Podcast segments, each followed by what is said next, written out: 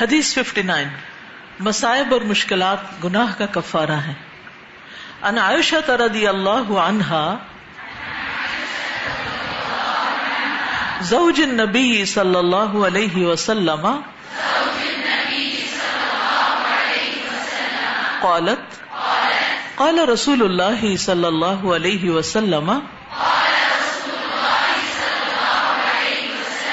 ما من مصیبت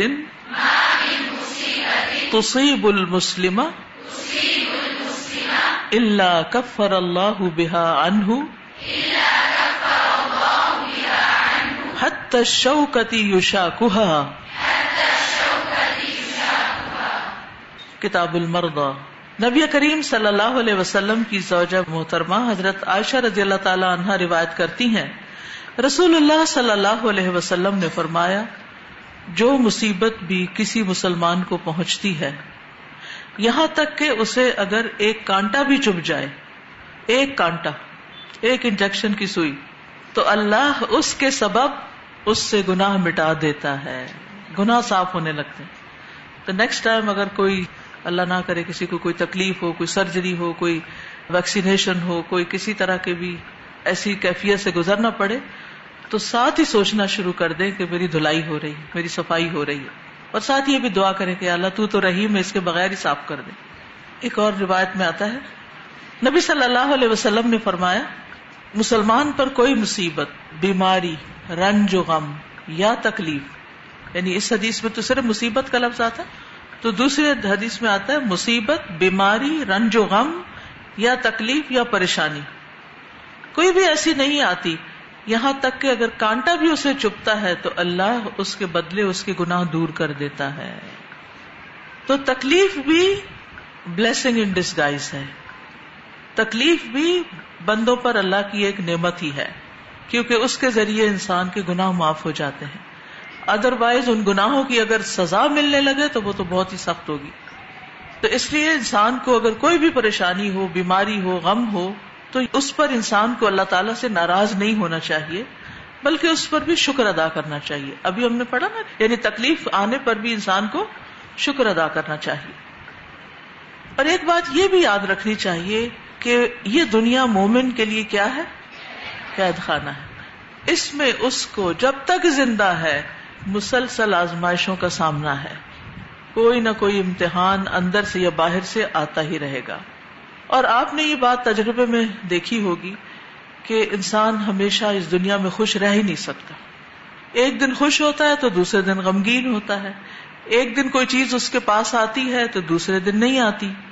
ایک دن کوئی شخص اس کے ساتھ بہت اچھا ہوتا ہے، اگلے دن وہی اس سے لڑائی کر رہا ہوتا ہے۔ اب مثلا نئی نئی شادی ہوتی ہے نا، تو بڑے اچھے دن کچھ گزرتے ہیں۔ پھر وہی شوہر ہوتا ہے، وہی بیوی ہوتی ہے، ایک دوسرے لڑنا شروع کر دیتے ہیں۔ انسان اتنا حیران ہوتا ہے، یہ کیا معاملہ ہے؟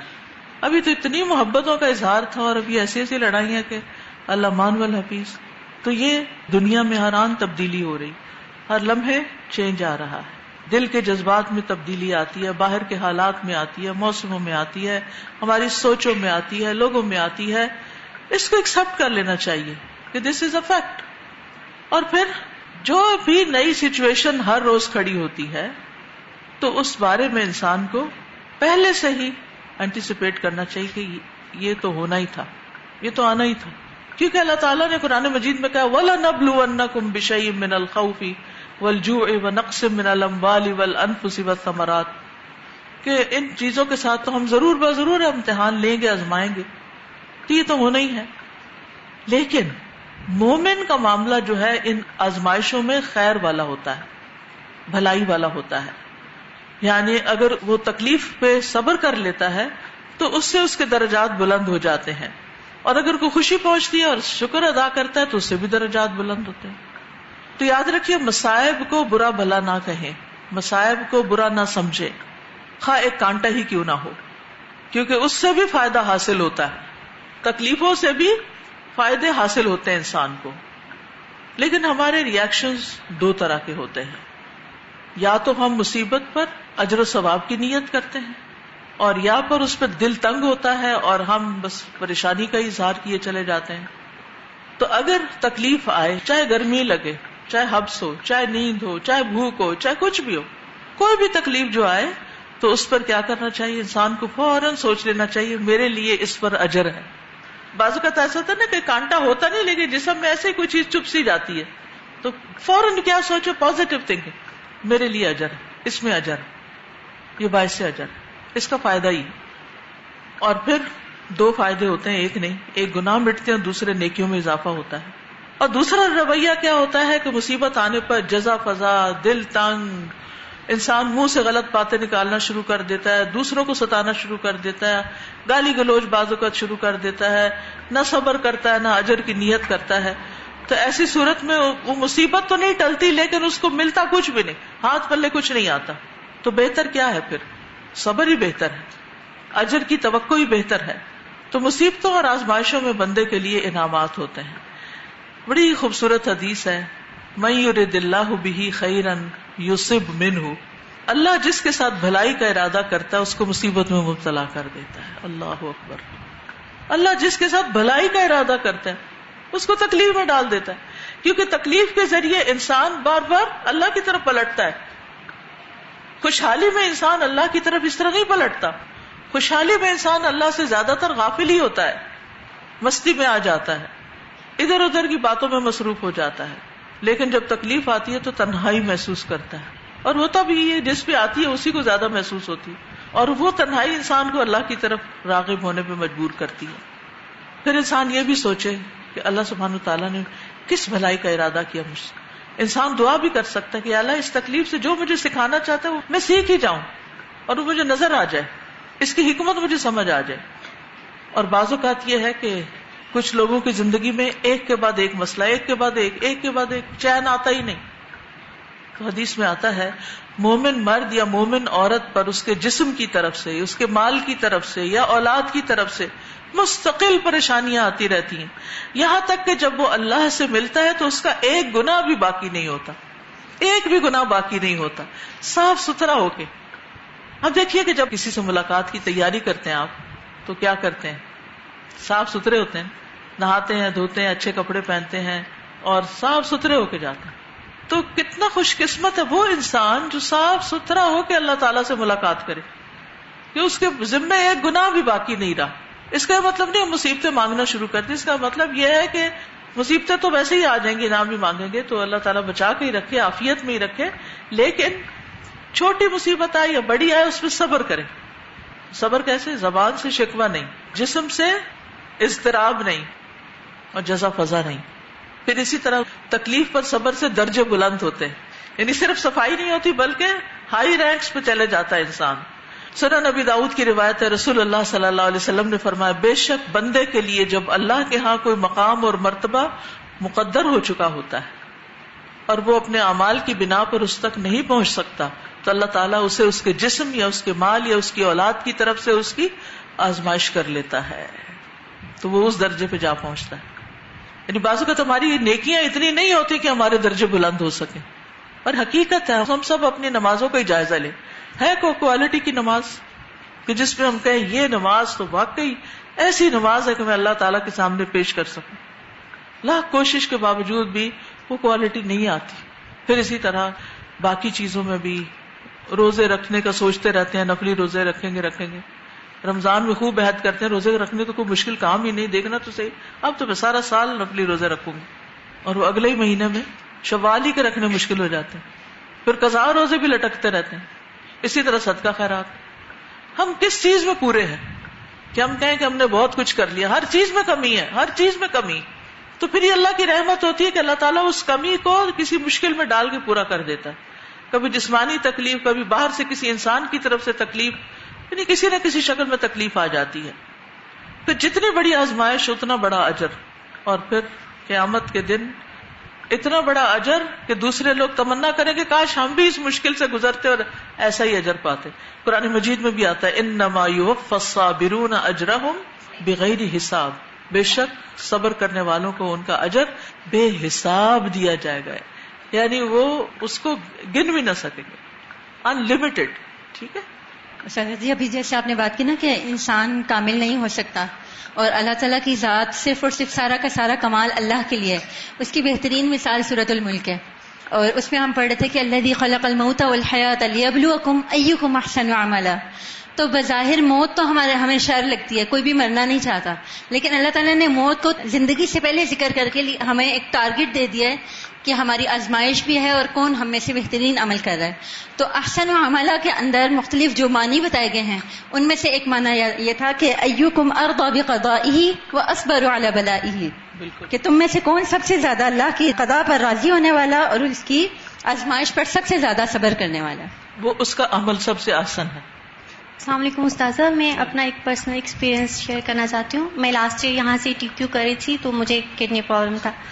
تو جب یہاں ہم یہی آیات پڑے تھے صبر صبر اور صبر کی، تو جب ڈاکٹر نے مجھے بتایا کہ آپ کی کڈنیز اب فیل ہو گئے، تو جو انسٹنٹ میں سے جملہ نکلا، وہ یہ نکلا کہ ان اللہ صابرین اور پھر گھر میں بھی مطلب ماما بہت شوق ہوتی تھی، پریشان ہوتی تھی، تو میں ان کو اس طرح کہتی تھی کہ نہیں، ہمیں بازیاں بتاتی ہیں، اللہ تعالیٰ کہتے ہیں اللہ کی رضا میں راضی ہونا چاہیے۔ صبر کرنا چاہیے۔ تو ابھی یہ تھا نا کہ ایک کانٹا بھی چبھے۔ تو جب میں ڈائلسس اسٹارٹ ہوئے تو میں اللہ تعالیٰ سے یوں دعا کرتی تھی کہ اللہ تعالیٰ میں تیز چہرے کا دیدار چاہتی ہوں۔ اس کے بدلے جو مجھے تکلیف ہے تکلیف ہے۔ اور اللہ نے اتنا فضل کیا، اتنا کرم کہ دل میں ایک سکون تھا، ایک توکل تھا کہ کوئی بے چینی نہیں تھی کہ انشاءاللہ اللہ کی حکمت ہوگی، اللہ بہتر کرے گا، اللہ بہتر۔ اور اب الحمد للہ اللہ کا فضل ہے کہ میرا آپریشن کامیاب ہو گیا، میں دوبارہ سے آ گئی پھر پریشانی بھی ہوتی تھی کہ پڑھائی رہ گئی، پڑھائی رہ گئی۔ تو اس میں پھر یہ جب میں گھر میں ہی تھی تو یہ کتاب المردوا چل رہی تھی، بخاری کی تو میں سنتی تھی تو پھر میں ایک دم خوش ہو گیا میں نے کہا، نہیں اجر بڑھ رہے کوئی بات نہیں، پریشانی نہیں کرنی۔ میں اپنا ایک ایکسپیرینس شیئر کرنا چاہتی ہوں کہ ٹو سپتمبر کو یہاں پہ کلاس تھی، پہلی میری۔ اور فرسٹ سپتمبر کو میں واش روم میں صبح صبح اتنے زور سے گری کہ میرا یہ پورا ماتھا نیچے لگا اور میرا یہاں پہ میں جاتے ساتھ سو گئی۔ نہ کسی کو بتایا، نہ کسی سے کچھ کہا۔ اور میں پورا دن مطلب لیٹی رہی، میری ماما گھر میں نہیں تھی۔ تو اس وجہ سے میرے ادھر سارا خون جم گیا۔ جس کی وجہ سے میں پوری رات ایسی تھی کہ میں لائک پاگل ہو گئی ہے بچہ پاگل ہو گیا۔ کہ نہ اسے سنائی دے رہا ہے نہ اسے دکھائی دے رہا ہے کہ وہ اپنے ماں باپ کو بھی نہیں پہچان پا رہا۔ تو جب میں ڈاکٹر کے پاس گئی تو انہوں نے میری ناک کے اندر دو انجیکشن لگائے تھے۔ کہ میں اس قابل بھی نہیں رہی تھی کہ میں اگلے دن آ سکوں یہاں پہ۔ جو میرے والد صاحب ہیں وہ اتنے مجھ سے بہت محبت کرتے ہیں کہ وہ اتنے پریشان ہو گئے تھے۔ لیکن میری ماما نے یہ کورس کیا ہوا ہے لیکن میری ماما ہمت نہیں ہاری۔ میری ماما نے کہا کہ میری بیٹی ٹھیک بھی ہوگی اور کل کلاس بھی لے گی انشاءاللہ۔ تو جب پوری رات میری ماما میرے سرہانے بیٹھی رہی اور دعائیں کرتی رہی کرتی رہی کرتی رہی اور میں اگلے دن بولنے کے قابل ہو گئی اور مجھے سمجھ آنے لگا، ڈاکٹرز نے کہا کہ یہ آپ کی بیٹی نہیں کچھ کر سکتی۔ ابھی بھی میرے ماتھے پہ یہ نشان ہے کہ ڈاکٹرز نے بالکل کہا کہ آپ کی بیٹی اب بالکل دماغی طور سے چلی گئی۔ تو جب میں، میرے پاپا رو کے بہت پریشان تھے، وہ بھی بیمار ہو گئے۔ تو میری ماما جب ہم آنے لگے نا، تو اگلے دن جب میں نے کہا میں جاؤں گی، میں اس قابل تھی کہ میں اٹھ سکتی تھی۔ تو مجھے میرے وین والے انکل نے بھی ڈچ کر دیا۔ انہوں نے کہا کہ اب میں نے وین ہی ختم کر دیا تو اب آپ نہیں آ سکتی۔ تو آپ، اب میرے پاس کنوینس کا بھی حال نہیں۔ تو میری ماما نے کہا لاریب تمہارے اوپر اتنی بڑی آزمائش آئی ہے نا کہ تم سوچ بھی نہیں سکتی کہ اس کا اجر کتنا ہوگا تمہارے لیے۔ اور جب میں ادھر آئی تھی تو میرے سے پین پکڑنے نہیں ہو رہا تھا۔ اور آپ یقین کریں کہ میں نے چار دن سے کچھ نہیں کھایا تھا۔ میری وامٹ کر کر کے میری یہ جگہ اتنی سوج گئی تھی۔ اور میں یہاں سے گئی اور میں نے کھانا بھی کھایا۔ میں نے ریسٹ بھی نہیں کیا۔ میں نے اپنے ٹیوشن والے بچے بھی پڑھائے۔ میں نے ہر کام کیا۔ میں نے اپنی اسائنمنٹس بھی کمپلیٹ کی لیسن بھی ٹائمنگس بھی کمپلیٹ کی۔ تو یہ میرے لیے زندگی کا سب سے بڑا ایکسپیرینس تھا کہ آپ کے اوپر جتنی بھی بڑی آزمائش آئے اپنے اللہ کی رسی کو نا اتنی مضبوطی سے تھام لو اور اپنا ایمان اس طرح کر لو کہ آپ ہر راہ آسانی سے پار کر سکتے ہو۔ اور قرآن شفا ہے ان شاء اللہ تعالیٰ ساتھ ساتھ اور بھی ملے گی۔ السلام علیکم۔ میں ایک کوشچن پوچھنا چاہتی ہوں کہ صبر کی کیا کیا کنڈیشنز ہوتی ہیں؟ یعنی صبر کس حالت میں کرنا چاہیے؟ اگر کسی پہ ظلم ہو رہا ہے تو کیا اس پہ بھی صبر کر لینا چاہیے چپ ہو جانا چاہیے؟ نہیں اس پہ چیخنا چلانا نہیں چاہیے۔ آرام سے اپنا نقطۂ نظر بیان کرنا چاہیے ہیلپ لینی چاہیے ظالم کے خلاف۔ کسی ایسے شخص کی کہ جو اس ظالم کو پوچھ سکے، پکڑ سکے۔ فرسٹ اسٹیپ تو یہ ہوتا ہے کہ انسان خود اس سے نپٹے، خود اس سے بات کرے۔ اگر وہ سمجھے کہ یہ نہیں سن رہا، تو پھر کسی اور کی مدد لے۔ یعنی صبر کا یہ مطلب نہیں ہوتا کہ انسان سر نیچے کر کے اوپر سے ڈنڈے کھانا شروع کر دے۔ ظلم کو ریزسٹ کرنا ایک الگ چیز ہے۔ لیکن یہ کہ صبر جن کنڈیشن میں ہے، اس میں بیماری ہے، تکلیف ہے، بیماری میں صبر کا مطلب یہ نہیں کہ آپ علاج نہ کریں۔ صبر یہ ہے کہ آپ تکلیف برداشت آسان طریقے سے کریں اور ساتھ ساتھ علاج کرتے رہیں۔ السلام علیکم استاذہ۔ میری ایک کزن ہے، اس کی آنکھیں اسکائی کلر کی ہیں۔ شروع سے بلائنڈ ہے۔ تو فیملی میں یہ تھا کہ سارے جو چھوٹے کزنس تھے، وہ اسے تانگ کرتے تھے۔ مطلب کھانا کھا رہی ہوتی تھی تو اس کے آگے سے برتن اٹھا لیتے تھے۔ لیکن اس نے کبھی مائنڈ نہیں کیا۔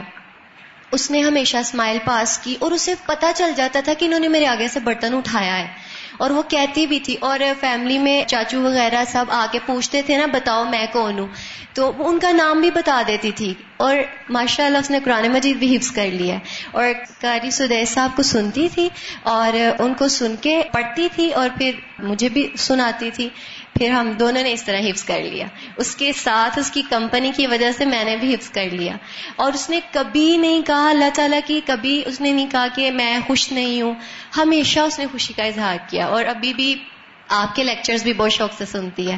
جی ایسے لوگ ہمارے لیے مثال ہیں کہ اتنی بڑی تکلیف کے باوجود ان کی زبان سے کوئی ایسی بات نہ نکلے۔ اور ہمارے پاس ہزاروں نعمتیں ہوتے ہوئے چھوٹی چھوٹی بات کو ہم اپنے اوپر سوار کر لیتے ہیں۔ السلام علیکم استاذہ، جب صبر کی بات ہو رہی ہے تو میرے لیے ہمیشہ رول ماڈل حضرت ایوب علیہ السلام کا صبر رہا ہے۔ تو مجھے یاد نہیں ہے، لیکن مجھے بہت پہلے میری ماما نے ان کا قصہ سنایا کہ وہ ان کا صبر جو ہے، صبر ایوب بہت مشہور ہے۔ اور جب ان کے جسم پہ کیڑے پڑ گئے تھے، تو وہ اپنے جسم سے جو کیڑا گر جاتا تھا، اس کو اٹھا کے واپس رکھتے تھے اور کہتے تھے کہ تمہیں کیوں میں اس رزق سے منع کروں جو رزق تمہارے لیے اللہ تعالیٰ نے رکھا ہے۔ اور جو ان کی دعا ہے وہ بھی بہت اچھی ہے۔ تو میرے لیے ہمیشہ زندگی میں جب بھی کوئی پرابلم ہو یا کوئی بیماری ہو تو مجھے یہ ہوتا ہے کہ میری جو تکلیف ہے وہ حضرت ایوب علیہ السلام جتنی تکلیف تو نہیں ہے۔ جب وہ اس پہ صبر کر سکتے ہیں تو ہم بھی اتنی تکلیف پہ صبر کر سکتے ہیں۔ بالکل اور سب سے زیادہ صبر انسان کو علم کے رستے پہ کرنا پڑتا ہے۔ تو جن لوگوں کا نیا کورس شروع ہوا ہے، ان سب کو یہ بات پلے باندھ لینی چاہیے کہ اس راستے کی ہر مشکل پر صبر کرتے ہوئے اپنا کورس پورا کرنا، ہمت نہیں ہارنی، نہ لوگوں کی باتوں کو مائنڈ کرنا ہے، نہ ہی گرمی سردی کے اوپر پریشان ہونا ہے، نہ ہی سبق کی مشکل اور زیادہ اور ٹیسٹ کے اوپر نیچے ہونے کو محسوس کرنا ہے، بلکہ اس کو ایکسپٹ کر لینا ہے کہ یہ تو ہونا ہی تھا اور اس پر اجر ہی اجر ہے۔ ایک ایک آیت پڑھنے پر، ایک ایک حرف پڑھنے پر دس دس نیکیاں ہیں، تو یہ گھر بیٹھ کے تو نہیں ملتی نا؟ ٹھیک ہے؟ تازہ پہلی حدیث کے حوالے سے کہ جب بھی ہم کسی کو ڈانٹتے ہیں نا تو ہم لوگ کہتے ہیں اللہ تعالیٰ تمہیں پکڑیں گے۔ مطلب ہم ان کو ہمیشہ الجبار والی صفت بتاتے ہیں کبھی الودود والی صفت نہیں بتاتے۔ اور صبر میں یہ کہ آپ کے ماحول سے بہت زیادہ فرق پڑتا ہے۔ ڈیتھ اسپیکٹ سے ہوتا ہے کوئی صبر کر بھی ہے تو لوگ کہتے ہیں اس کو دکھ ہی نہیں ہوا۔ مطلب یعنی کہ ایک ماحول مطلب آپ کو دوسروں کو اس طرح کا انوائرمنٹ پرووائڈ کرنا چاہیے کہ وہ اپنے صبر کو مطلب قائم رکھ سکیں۔ صحیح۔ اس کو اپریشیٹ کرنا چاہیے بجائے اس کے کہ ہم دوسرے کو ڈسکریج کریں۔ صبر کرنے پہ ڈسکریج کریں۔ السلام علیکم۔ وعلیکم میں سحر گیلانی ہم لوگ اپٹباد سے آئے تھے تین ماہ پہلے۔ ہمارا ڈرائیور تھا اس کو ہم لوگوں نے بولا ہمیں آلودہ لے کے جاؤ تین ماہ پہلے ہمیں پتا چلا تھا۔ تو ہم لوگ پورا دن آلودہ ڈھونڈتے رہے ہمیں کچھ پتا نہیں چلا آلودہ کدھر ہے۔ وہ ڈرائیور گاؤں کا تھا۔ تو میری امی میری تین سسٹر ہم سب لوگ آئے تھے۔ پھر میں نے بولا آپ میں جاؤں گی کدھر جاؤں گی؟ میں ہم لوگ اتنے دور سے آئے ہیں۔ تو ہم لوگوں کو آلودہ نہیں ملا۔ پھر دو ماہ بعد ہمیں آلودہ کی ایک بازی ملی ہے۔ وہ پھر ہمارے ساتھ ادھر آئی ہیں تو پھر میں نے میرا انٹرویو وغیرہ ہوئے ٹیسٹ میں ادھر آئی ہوں تو میں نے اتنا شکر کیا میں نے اپنی امی کو بولا امی ہمیں الدا مل گئے پہلے ہمیں پتا نہیں تھا۔ تو اس دن ہم لوگ اتنا گھومے ہیں اتنا گھومے ہیں۔ پھر الدا میں آئے ہیں پھر اب ہاسٹل میں رہے ہماری باجیوں نے ہمیں اتنے اچھے سے ویلکم کیا۔ کبھی زندگی میں کسی ٹیچر نے ہمیں ایسے ویلکم نہیں کیا تھا۔ ہماری ہاسٹل کی باجیوں کو رسول اللہ صلی اللہ علیہ وسلم کی وسیعت ہے کہ جب نئے طالب علم آئے تو ان کو مرحبا کہا جائے۔ ٹھیک ہے؟ جزاکم اللہ خیرن کثیرہ. سبحانک اللہم و بحمدک. اشہد اللہ الہ الا انت. استغفرک و اتوب الیک. السلام علیکم و رحمۃ اللہ وبرکاتہ.